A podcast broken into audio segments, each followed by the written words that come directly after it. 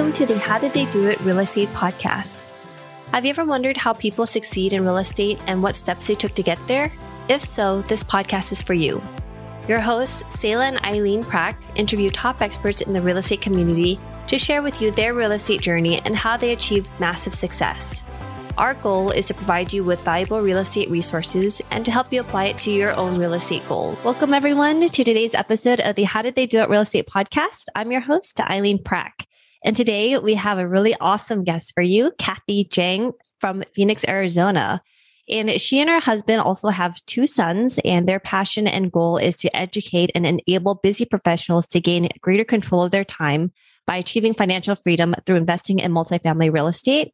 And her portfolio consists of about over 1,600 multifamily units. Um, and she's also the co organizer of the Arizona Multifamily Mastermind Group, a 74 member group focused on acquiring, managing apartments in Arizona. So, Kathy, thank you so much for being on the show today. Welcome. Thank you. I'm glad to be here. So, Kathy, can you share a little bit more about your background and how you got started with real estate? Yeah, sure. So, uh, prior to real estate, I was actually in medical device marketing. So, love that just because I love to be passionate about what I do. It gives me something to wake up to, right? And just being able to help people. I was in cardiovascular for a while and then nuclear medicine, and then most recently with Invisalign clear aligners.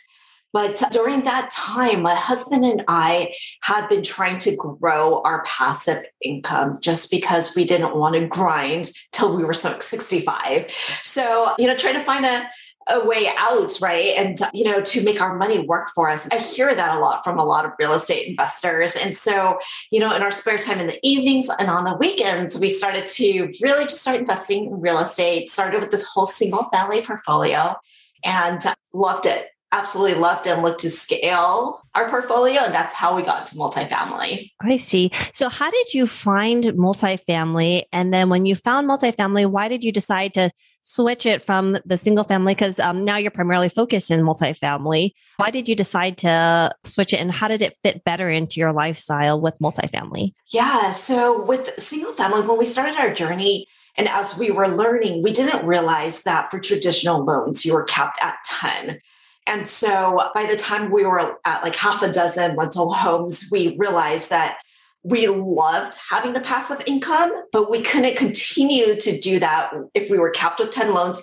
And also because of the administrative burden that it was starting to have on us to manage six different roofs of various property management groups because there were some that were out of state and all of that and you know just the financials of all these different properties and having full-time w2 it's just time was not something that we had abundance of and so we started to look more and more into multifamily because we were able to scale quicker with the multifamily.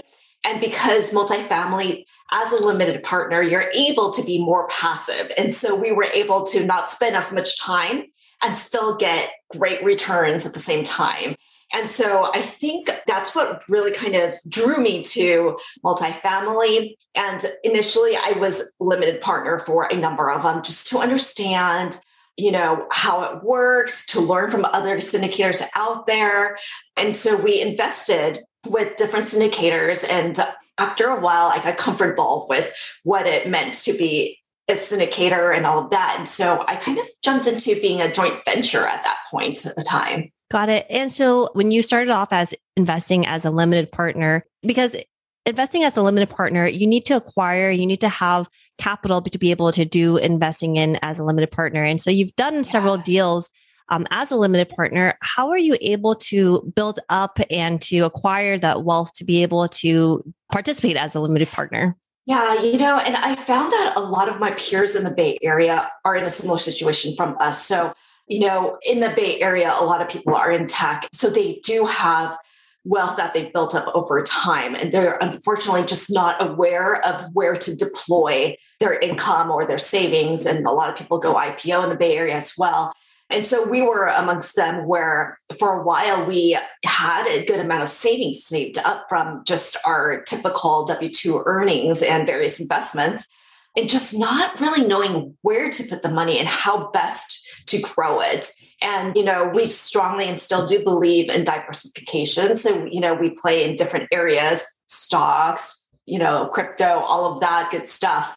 But real estate remains one of our favorites just because of different characteristics of real estate. While you're working your W 2, because now you're a full time real estate investor, what did that vision for you look like in terms of a lifestyle that you wanted to create by utilizing passive income to help get you to that that choice that that lifestyle that you and your family were looking for or hoping to to be able to achieve? Yeah so that aspect has been super critical. So my husband and i we really sat down and just kind of put our heads together about what our vision is as a family and it certainly was not what where we were at during that time which was you know we were both w2 workers and very hands on with our jobs, you know, just always on call, always, you know, with our computers nearby and our phones nearby.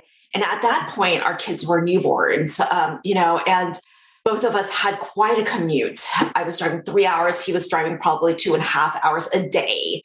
And then we're trying to get home to our kids before you know, daycare closed and all of that good stuff. And we wanted something better. And so I think that's when our wheels started to turn much more for real estate.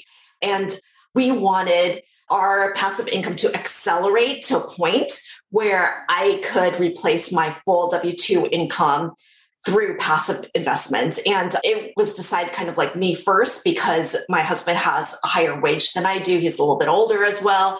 And then I think as a mom, it just kind of blended itself a little bit more to just me being able to take on more of the fam- home things and the kid things as well.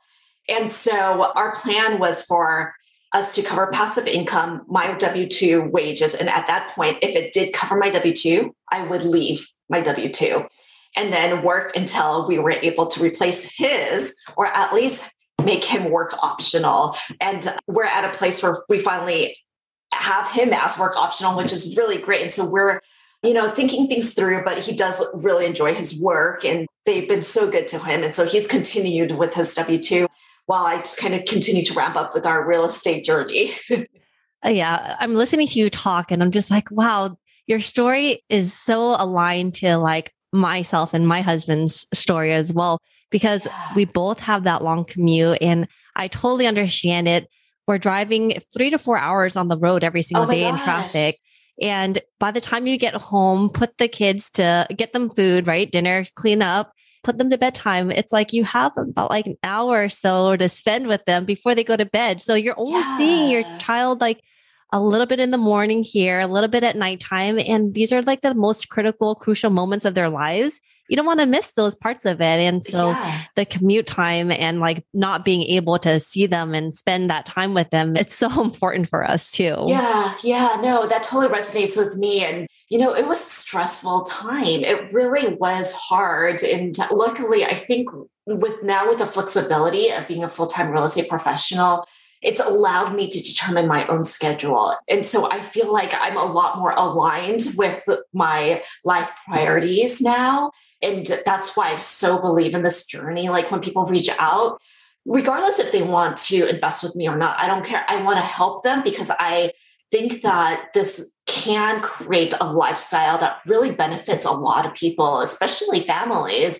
So, like, I'm at a point where I'm able to you know determine my schedule. If my kids have some event happening at school i'm able to put that block in so that i can go volunteer or whatever it may be. And in the past for those times i would be so stressed out because my heart would be that i would want to do it so bad but there's just no possible chance for me to do that. So so thankful for this journey for sure. So, when you decided to invest in multifamily and you invested in that first one, how long did it take you afterwards to start investing in the second one, third ones? And where were you finding all your sponsors to be able to, because you got to vet them, you got to do your due diligence on them. So, how are you finding them? If you can share that with us a little bit. Yeah, absolutely. So with I think the where I started was local meetup groups and this was pre-COVID, right? And so I look up on meetup.com, see what meetups were around the Bay Area and started attending those pretty regularly until I found a group that we actually created our own meetup essentially, and we would underwrite together every week. And so that's how I got to know people really well, just the consistency of working together. And then in terms of syndicators, so I started to follow people that were speaking at these meetups as well, right? And so whether it's through LinkedIn or just their web pages, whether it's through podcasts, really started to follow them in their journey to see how they were charting, whether their values lined up with mine. You know, and initially it took me honestly a really long time. It wasn't something that happened overnight for me. And so my first syndicator was based out of the Bay Area. And then the one after was through a referral of someone that I knew and trusted and loved. And that syndicator was out of Texas. And so, you know, for me, having been in single family and been much more hands on, I actually like, even for my limited partner um, deals, I would actually fly out to the property, get to know the syndicators, get to walk the property, all of that. Um, maybe a little bit more hands on than most limited partners. Um, but that's what I like to do. And that's what kind of my journey was. And um, you know, I just started to get to know the community more. And as I got to know the community more and more, like doors just started to fly open. And I think it's a really tight knit community. And so, you know, started to understand what the major conferences are and stuff just kind of started to roll from there. And then at what point, when you looked at your financial situation after investing in real estate, and you determined that now your goals of having your passive income supersede your active income.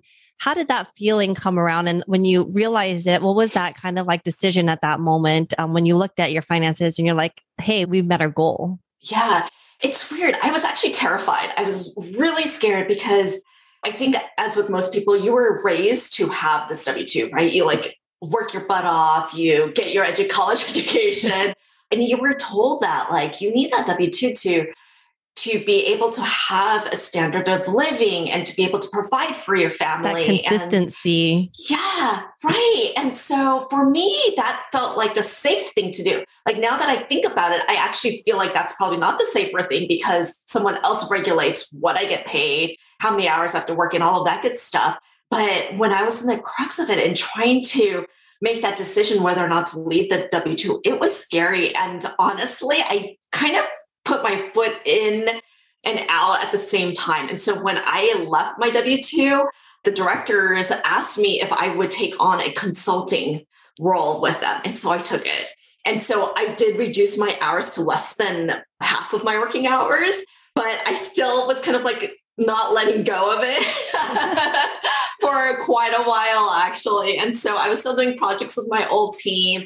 But actually, as a contractor, it worked really well. I loved that because, you know, it was great because um, I was able to still work with the people that I I love to work with, but also really start ramping on real estate. So it was kind of best of both the worlds for a little bit. when did you decide to make that complete move and go into real estate full time? So at that time, I was considered full-time real estate professional just from, you know, how it's defined, as long as it's more than half of my time. Mm-hmm. So that was, you know, full-time. And then back then I was contracting for Invisalign clear aligners. And so I determined how many hours I would want to work and what projects I wanted to take and all of that. And I just ensured that uh, my real estate work was the predominant majority of my hours. We love hosting this show when we started this podcast, we were doing all the editing and post production ourselves. Now, we are very excited to have this particular company as a partner of the show to do all the post production for us because it gives us the freedom to focus on the two things we care about serving you, our listener, at a higher level and growing our own multifamily business. If you are like Selah and me, then you want to add value to others while scaling your business. A podcast is the best way to do both, and we invite you to contact Adam Adams. He can help you launch your podcast, market your show for more listeners, and take all the post production off your plate so you can focus on your business instead of in it. Listeners of this show can get a free consultation with Adam. To schedule your free consultation, find the link in the show notes. Got it. And so then afterwards, you've done a couple of limited partner investments as well. And then now you moved over and did some joint ventures and syndication projects as on yourself. How did that transition look like for you? And do you still continue to invest passively as you're still making active income? Yeah, I absolutely. I still invest passively. So you know, that's part of my diversification play because when I'm active on projects, I like to focus in on specific metros and build my team there. You know, so right now I live and breathe in Phoenix. And so my main focus is in Phoenix, but I started off in Kansas City. So I still do syndicate out in Kansas City, but my primary like focus has been in Phoenix. And then for everywhere else, I'm a limited partner for typically. But I started off as a joint venture because I think my nature is very conservative. And for me, syndicating was such a big deal that I felt like I wanted to learn the ropes with my own money, right? And as a joint venture, it was just me and a few partners that pulled our money to purchase the apartment building together. And that's it. So we weren't responsible for limited partners and other investors, but just our own money. And so that's kind of how I learned the ropes. It was a deep renovation project.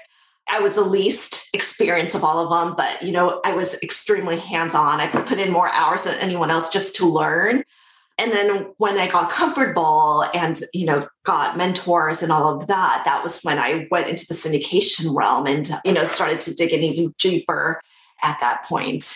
Can you share with us a little bit about the conversation and like just the perspective of people around you as you made that transition out of the comfortable W 2 where everybody knows about into a more not so well known space as entrepreneurship as a real estate investor.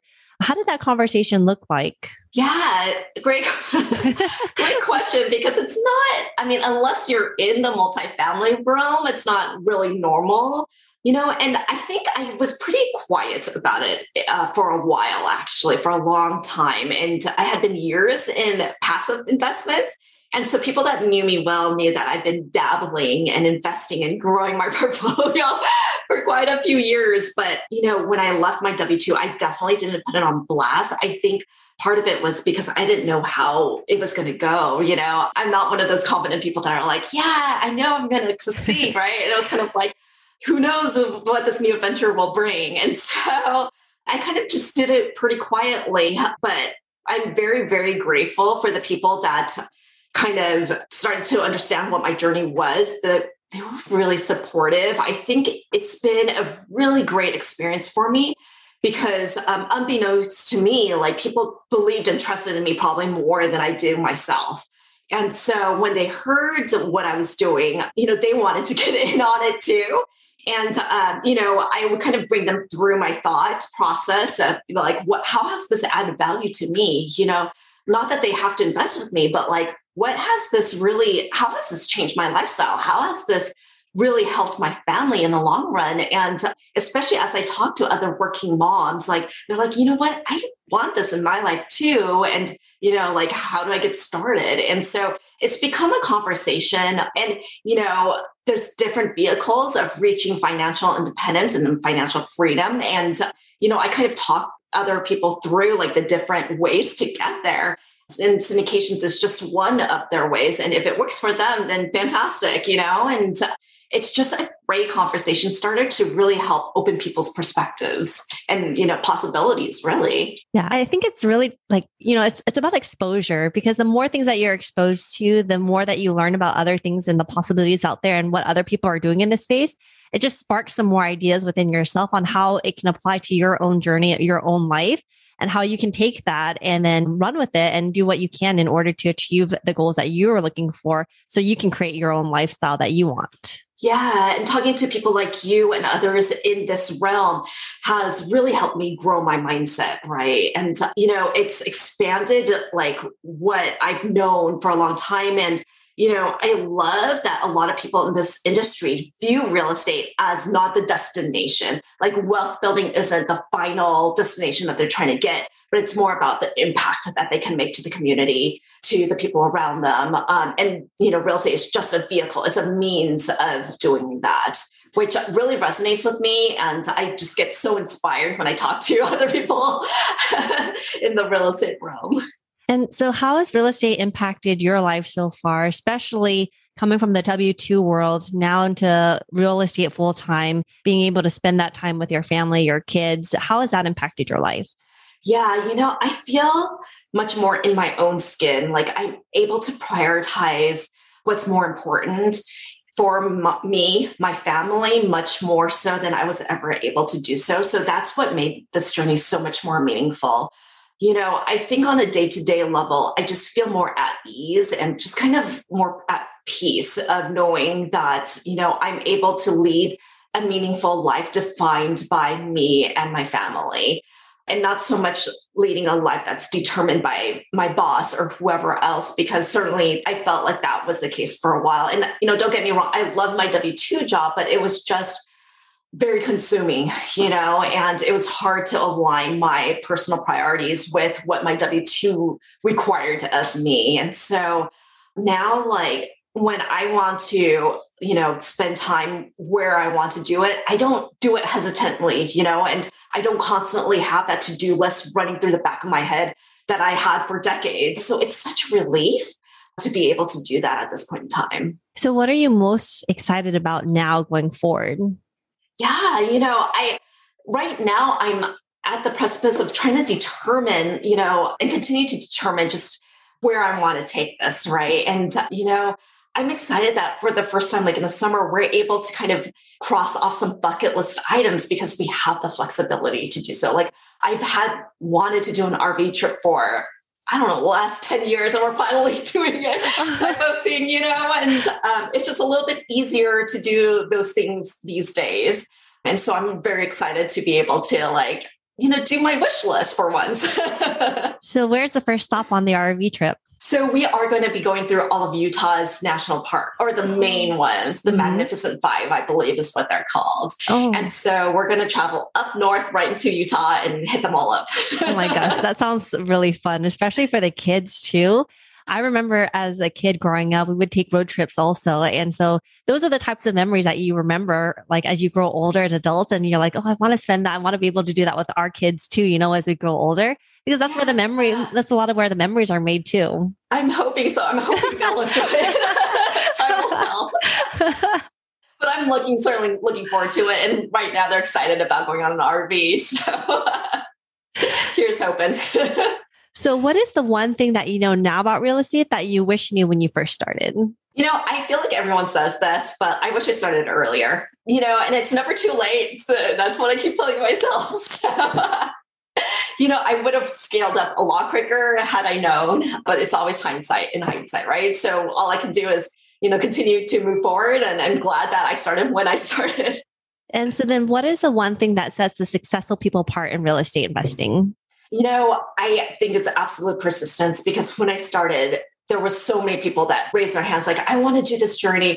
And, you know, when it came down to grinding things through, people started falling off real quick, especially when, you know, it takes 100 LOI submissions to get one approved, right? Yep. It's not for the faint of heart. And you really need to want this and have a really good why, right? To drive you to get through all of those no's before you hit a yes. And so I think persistence is key for this industry. Yeah, definitely is. And I think nowadays, because it's getting so much more and more competitive, it's taking like two or 300 deal evaluations before you're hitting that one, right? So yes. it's, it's becoming even more and more difficult. But if you have a long term vision ahead of you, you know, the grind, if you're enjoying the journey along the way, it's not so difficult to to want to do it because now you're just enjoying and like learning along the way and you're like oh okay well we're working towards these steps to get to where we think we can get to. Yeah whenever it's ever it's working towards your dream like you just run hard and do whatever it takes and you know it's great to see the passion in the people here because it takes so much persistence i guess. And you'll see so many passionate people which has been terrific So, Kathy, for our listeners out there who are also interested in learning more about you and what you're doing in this space, where's the best place that they can go? Absolutely. If you could go to my website, diamondpointhomes.com, you'll have all my contact, all my socials, and a lot of articles too if you want to dig in. awesome. Well, Kathy, thank you so much for coming on this show and um, sharing all that stuff with us. I, I so appreciate whenever I see another mom like working so hard to achieve her dreams and be able to be there for her family and her kids and showing their kids, at least exposing to them a lifestyle that they're able to maybe one day do for themselves if they so choose to. Um, I just think it's fantastic and inspirational. So I really appreciate you coming on. Thank you so much. And thank you for your time. And thank you for listening to our podcast today, brought to you by Bonavest Capital. We would really appreciate it if you can go to iTunes right now and leave a rating and written review. Also, please don't forget to subscribe so you can always get the latest episodes. You can also connect with us on Facebook, How Did They Do It Real Estate. We'd love to hear your feedback and any topics that you're interested in for future episodes. If you're anything like Zayla and me and believe that real estate investing is a great way to create passive income and build long term wealth, check out our free apartment syndication due diligence checklist for passive investors at bonavestcapital.com forward slash checklist. Zayla and I created this checklist for ourselves as we evaluated different multifamily syndication opportunities as a passive investor. So we would love to share it with you so you can use it as a resource as well. Download your free copy today at bonavestcapital.com forward slash checklist. Lastly, to learn more about us, you can go to bonavestcapital.com and fill out the contact us page so you can speak to us directly. Nothing on the show should be considered as specific personal advice. Please consult your legal, tax, and real estate professionals for individualized advice.